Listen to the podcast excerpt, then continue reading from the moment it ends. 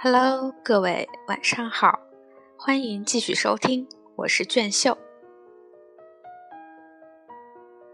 对电影进行审查，还反映出当时美国人心情的恶劣，不想电影描写实况，而想靠看电影来逃避现实。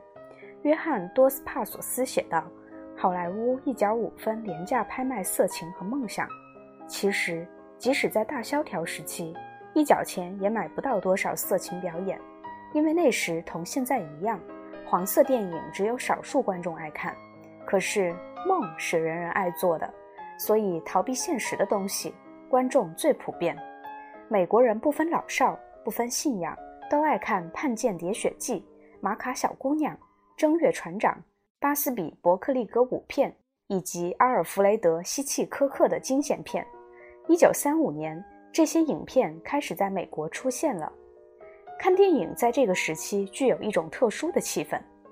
麦格那荧幕上的形象和福克斯声带放出的声音只是造成气氛的因素的一部分。凡是放映机放映出的东西都有助于造成这种气氛。一场连映两部正片固然是重要的。星期六分部连映影片和特选短片，例如先来一部特里吞动画片。再加上一部百代公司新闻片，一部希尔玛托德帕奇凯利喜剧片，一部菲茨杰拉德的旅行纪录片，这也很重要。还有彩票专场、餐券专场、玩冰歌赌、福利牌双炮口香糖、彩色包书纸、宝宝牌巧克力软糖，脚下踩着一地爆玉米花。在后排座位还有不少人动手动脚偷情。最重要的是，荧幕上出现的脸蛋、神态。身段全都在黑暗中引起无限幻想。有了电视以后，电影的神秘气氛就开始消失了。但是在没有消失之前，它的力量极大。维达尔借麦拉的嘴说出了他自己的看法。他认为，对于那些已经上学读书，可是还没有经历第二次大战的青年人，1931年至1945年的电影在性格上影响最大。他的话也许是对的。也许我们应该说。他只说对了一半。除看电影外，三十年代另一种重要的家庭活动是收听广播。同电影一样，广播也处在严格控制之下。全国有九百个广播电台，其中七百个归入四个广播网：全国广播公司、哥伦比亚广播公司和共同广播公司。当时的广播节目也比今天的电视节目内容纯洁。今天的电视节目的主持人还有一些转圜的余地。但是在三十年代，如果儿童节目的广播员以为人家听不见他的话，说了一句“那些小杂种大概会老老实实的听一会儿吧”，那他就完了。当时那个闪闪发光的轮状话筒收下的不论什么东西，全家都很注意。全国广播公司所播放的一个人的家庭是长期受欢迎的节目之一，这可能有代表性。这个书目是诺曼·罗克维尔式的典型美国故事。每星期三晚上八时，有两千八百万个家庭收听。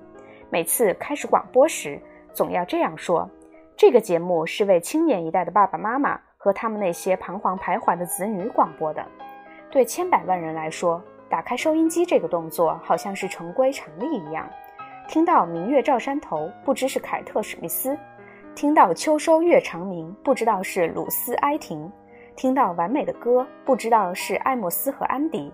听到你我有缘相逢，不知道是鲁迪瓦利；听到卡罗莱纳之月，不知道是莫顿唐尼；听到一想到你，不知道是雷诺布尔。这样的家庭是少有的。全国最著名的电话号码是莫里山八九九三三号。拨这个号码是为了对鲍威斯少校业余广播的表演表示意见。在全国听众看来，到了过圣诞节。可是听不到莱昂内尔·巴里莫尔主演的圣诞颂歌是不可想象的。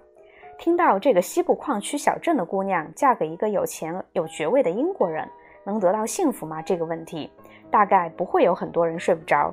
但是如果他们认为提出这个问题很愚蠢，他们也没发表过意见。由于广播中的情景都要留有观众想象。又由于想象出来的东西比无论哪一个二十一英寸电视屏上出现的都丰富多彩，所以电视节目无法跟最好的广播节目相比。广播的吸引力之所以重要，归根到底是由于通过它向着操纵消费社会迈出了第一步。做广告的先驱是美国烟草公司总经理乔治·华盛顿·希尔。正是由于希尔，美国烟草公司是最早出钱收买顾客在广播节目里当证明人的。其中有一个是歌剧演员舒曼·海因克夫人，她根本不抽烟。商品联想是难兄难弟琼斯和哈瑞这两个滑稽演员首创的。你听到他们的笑话发笑时，也会想起袜子；听到捕盗神手，就想起酷牌漱口香水。听到博尔根和莫麦卡锡的声音，就想起蔡司和桑博斯公司的咖啡；听到流行乐曲选播后面的一段讨厌的烟草拍卖人调调，就想起幸运牌香烟。坚持要加上这一段拍卖商的话是希尔。